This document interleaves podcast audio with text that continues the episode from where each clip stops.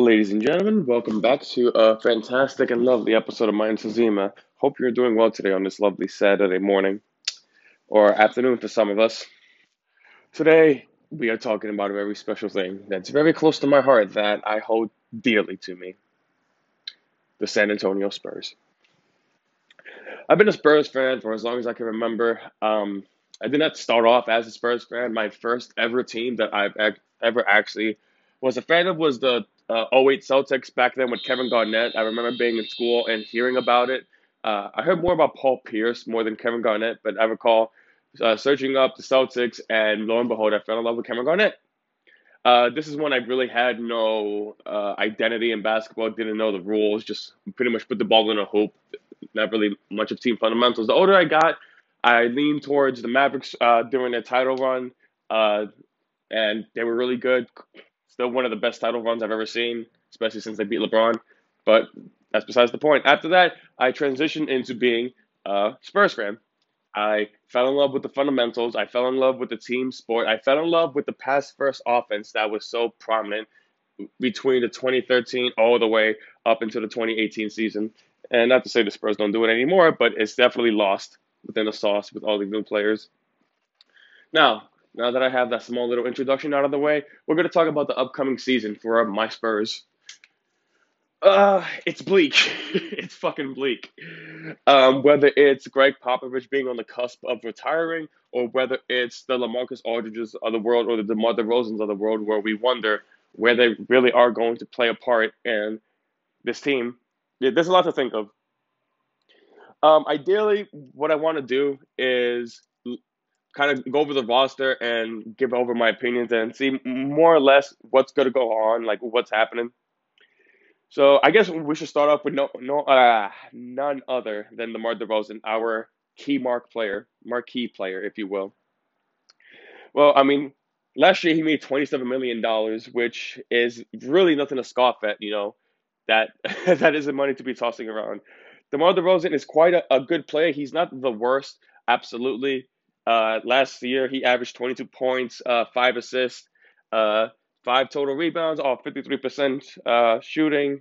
So, pretty decent. He also had a 21 PER, which is nothing to scoff at either.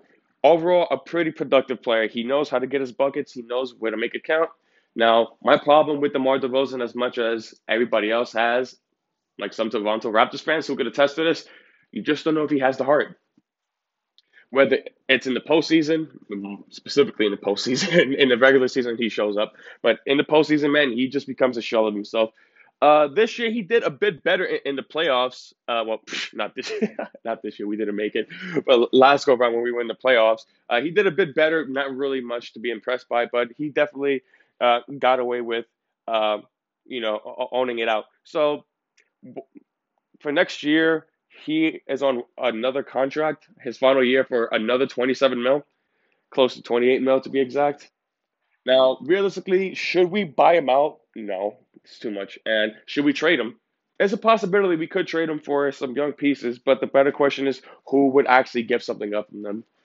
I could see a trade going on with the Orlando Magic or some sort, or hell, even to some capacity, the Phoenix Suns, if they're willing to really uh, go into the win now situation. But the Phoenix Suns is more of a drag. I see more of Orlando happening for LaMarcus Aldridge. So DeMar DeRozan, I'm sorry. Now, if we move towards LaMarcus Aldridge, a player that I've always had profound and consistent respect for, man. He he hurts. When he was on the Trailblazers, he was quite the beast, quite the monster. I still remember that series he had against the Rockets where he smoked them, just killed them. Oh my god. Uh, now, being in the Spurs, he's definitely a shell of himself as well. Joining us back all the way, I believe, touching back to the 2016 season or 2017 season, he joined back with us. It definitely hurt because, yeah, uh, 2015 2016 season, I was definitely hyped. We definitely had another big next to Tim Duncan. We it was definitely going to be a win now situation. Unfortunately, we all know what happened when uh, Kawhi Leonard went in, uh, I believe it's 2017, 2018, and he, he injured his leg. Yeah. So uh, that was probably the last time I had some good faith in LaMarcus Aldridge. Overall, pretty decent player. Uh, last year averaged 18.9, 2.4, and 7.4 uh, rebounds off a 49% field goal uh, and 82% free throw percentage with a PER of 19. Again, pretty decent. He's not he's not a superstar, but he he gives you the buckets when you need them. The problem with Lamarcus is, yeah, he could give you a good amount of points, more often double digits, uh, on any given night, but it's getting kind of old, and not to say he is retardedly old. He, I believe, he's only uh, 31, give or take. So, regardless if he's not that old, I just feel like we need to put ourselves in a position to get younger, and doesn't necessarily mean we have to play smaller because, by all means, I enjoy myself a good big, but we definitely need to look at the possibilities of trying to find a way to move him. Uh, next year, he's going to be making 24 million, which is again nothing to scoff at. Is there a possibility that we trade him? I don't know. Realistically, I don't think there's a team that could uh, possibly want him. Maybe the Trailblazers, if they again want to go back into the win now situation. And Aldridge has expressed that he wouldn't mind going back to play for Portland. So would be a win-win. Now, what can we get uh, in exchange for that? That's kind of harsh. I'd probably uh, no first rounders coming out of that deal, at least in my opinion. But maybe something for like Jusuf Nur- Nurkic or something like that, a small little package for Lamarcus Aldridge, even if it's not the greatest deal. Um, I do think getting his salary off the books for the upcoming season will definitely help out in the long run, even if we don't really have a lot of money, being a small market team. But anything helps, right? So we move on to Rudy Gay, uh, a player that I am a fan of, I've adored, uh, but his time in the league is getting deteriorated. Rudy Gay, quite the great small forward. Next year, he's going to be making 14 million, and he has uh, early birds, right? So he's a little bit okay there. Last year, off the bench, he averaged uh, pretty much 10 points, five rebounds, and close to two assists off of 44% field goal shooting with a 15.4 PER. Uh, and for the record, I don't hold too much praise on PER, uh, but for the most part, if you have a decent PER, I like to consider you a fairly average or good player because your efficiency rating is pretty nice. But now, he averaged uh, a, a, little under 11 points a game uh, last season. Off the bench, doing pretty decent. I kind of do wish that he um, got a little bit more touches. If you look at his field goal percentage from three, He's uh, shooting uh, decent, 33%, uh, a bit below par if you ask me, but he's doing what he can. Uh, he's getting a bit old. Uh, for some of us who do remember Rudy Gay, he's definitely known for his athleticism. He's turned more into a bit of a shooter nowadays since he's had multiple ACL injuries, which really hurts. But if only we could have the Rudy Gay from the Toronto Raptor days at least, but we can't have that. So um, I think we should just keep him on the books. Uh, it's not too bad for 14 million a year, but we do uh, need to understand that uh, in total he is guaranteed 28 mil, so he does he does not have a trade clause in that, which kind of sucks, dude. Um, and actually, forgive me if I said he had no trade clause. I actually cannot confirm that. But what I can say is that for uh, two years for 14 million a piece, it isn't too bad. He gives decent production. I would hope he has that veteran leadership in the locker room that we ask some of these players to have. So I think for that price, we keep him for his final year. And if we want to resign him, I think it really depends on how he plays out. Uh, him being 34, I, I, don't see much of a future for him at the moment, but we'll see. Considering Lamarcus is 35 and he's going to be making 24 this year, so we'll find out. Next is the little Australian hot pepper spark plug, Patty Mills. Oh, mama. So Always got love for Patty Mills. Kind of inconsistent, but always somebody to have reliable on the bench. Uh, I, I really consider him a floor general. He's really just a microwave, just get and get your points, can pass the ball, can do his things. Uh, so next year he's going to be making 13, close to, yeah, 13 mil, which isn't too bad. Uh, with the season he had, averaging 11, 1, 1.6 and 1.8 off of 38% from three pointer and 43 from the field. Uh, yeah, he, he could do a little bit better. Uh, if we look at his minutes played, which I'm pulling up right now, if if we look at his minutes played, he just averaged uh, below 23. So for a, for a decent amount of time, he's putting in what he needs to. Um, I do wish Patty Mills could always put in more, and a part of me does always wonder, as much as I love Patty, is the Patty experiment kind of done? Well, not more of an experiment, but the journey of Patty Mills is over. because eventually I, I, used to think he could take over for Parker, but that's not the case. So that's fine. Uh, again, another player I would love to have on the team. If only um, he, he can remain healthy and stay consistent, then I hopefully won't look like a fool. So so far, two potential trades that I've mentioned is the Marcus, uh, DeMar DeRozan and LaMarcus Aldridge. Uh, just because they're around that age, they still have enough talent where they could actually provide us some trade value and hopefully give us something in return. Rudy Gay and Patty Mills are more on the fence. Now for Marco Belinelli, uh, my boy, the the 34 year old Italian douche. Great three point shooter. He's only making uh, five million a year, um, and he's a free agent this year. So, um, do we keep him? Uh, with him only averaging 6.3 points off of 37% from three and averaging 15 minutes, uh, I said we let him go it's always nice to have a three pointer. It's always nice to have somebody who would just come in and shoot. But damn it, we need defense sometimes, and we are kind of looking bad from the players I already named defensively. I mean, the, DeMar DeRozan is no slouch, but he's not. It's not the defense player. Yeah, LaMarcus Aldridge can't play defense. Rudy Gay, uh, he could hold his own sometimes, but his legs gave out. And Patty Mills is just too small. And Marco Belinelli's too slow, old, and the list goes on. Just not a great defensive player. So I love you, Patty Mills. You won a title with us, um, but you need to tell your man's Marco Belinelli that it's probably time to go and hang it up because we got respect for him, but sometimes you just got to walk away in the sunset. And for Trey Lyles, um, a player not really too indifferent about, uh, did not really play at all for much of us, if at all. 20 minutes, you know, is a lot for a bench player, only averaging 6.4 5.7 uh, rebounds he puts in work. I kind of wish he could work on his uh, shooting a little bit. Uh, he actually was pretty decent, shooting at 38% from three, but he only uh, attempted 2.6, uh, 2.7 per game. So, yeah, with that type of clip, you're with only shooting like two or three three pointers a game, you're bound to have a decent percentage, at least if you can make one. So, overall, I think we should keep him. He's only on the books next year for 5.5 million. So it isn't breaking the bank. I kind of wish we got him for a little bit cheaper, but brothers got to get paid, I suppose. So g- good addition. We keep him. Now, Jakob Poeltl, one of my favorite uh, under the radar players in the NBA at the moment for the Spurs specifically, I definitely say we keep him. Granted, uh, he's on a rookie contract, so he's only making close to 3.7 mil. So quite a steal if you ask me. Averaging 5.6, 5.7, and 1.6 assists uh, on 62% field goal. Uh, his free throw needs to get up only at uh, 48.5, but hopefully that comes with time. Uh, playing 17.7 minutes for us, he definitely does his job.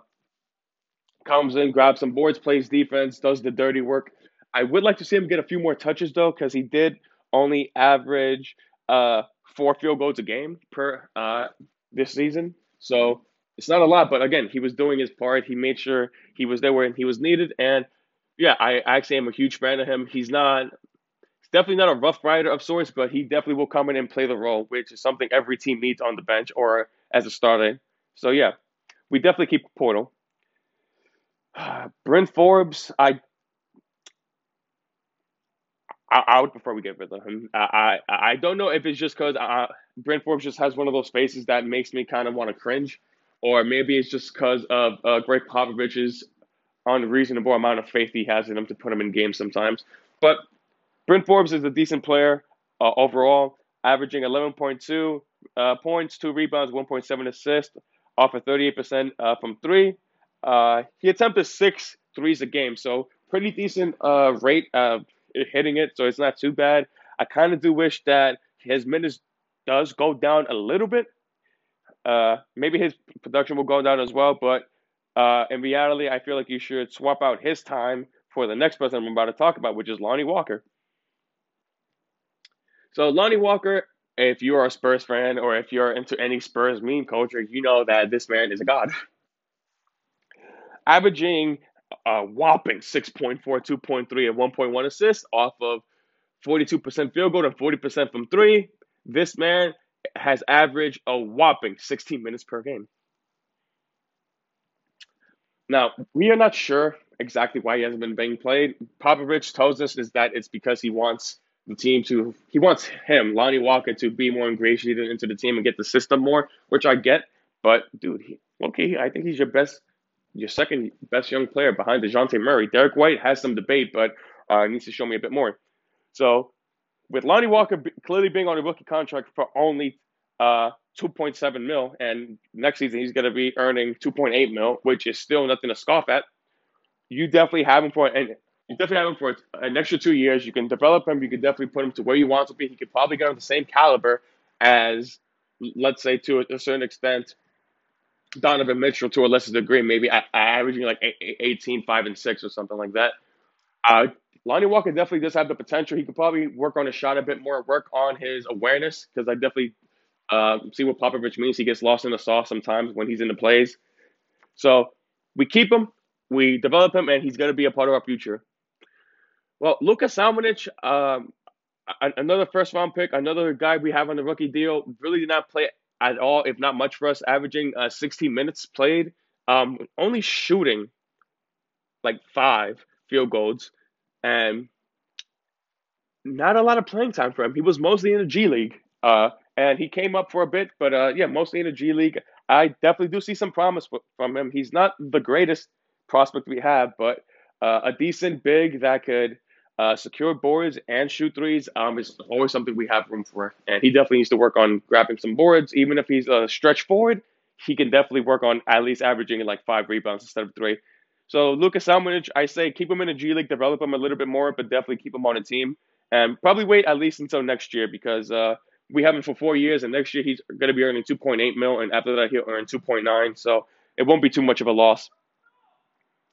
All right, now Dejounte Murray the I like to think the the leader of the team at this point, as as much as we have DeMar DeRozan and Marcus Aldridge, the Dejounte Murray has the keys to the city now. Averaging 10.9 uh, points, 5.8 assists, 4 point, sorry, 5.8 rebounds and 4.81 assists. He's actually doing pretty good. Uh, he averaged 25 minutes a game, which is also surprising because he is coming off an injury, and that always scares me because you never want to see your star player get hurt like that.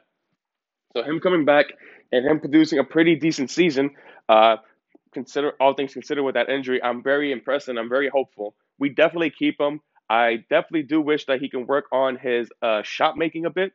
His three point is getting better, uh, but I feel like he needs to have a bit more confidence in taking the ball to the hoop and being a bit more of a threat. Uh, not to say he always passes it out, but I do get the sense that uh, some defenses on certain nights look at the Dejounte Murray and say, nah, he's to pass it, dude. Just wait for it. So Dejounte is definitely an interesting spot. Keldon Johnson, um, another guy who was pretty much in the G League who didn't get any playing time. I won't read up his stats right now. I from, what I've seen of him in college and what I've seen as a prospect, I'm a fan. Um, same thing with Lucas Samanic. I can't speak much on it. I would much rather keep him in the G League, let him develop a little bit more before we bring him up. Because uh, again, I mean, we're the Spurs for the most part. If we develop a player, they come out good. So I have faith. Derrick White, another fantastic player that I'm a huge fan of. I kind of wish he could develop a bit more. Uh, we have him for one more year, and he is owed uh, 3.5 million for the next year, which isn't too bad. Averaging 11.3 points, 3.3 rebounds, and 3.5 assists off a 45% field goal shooting and 36% three point shooting.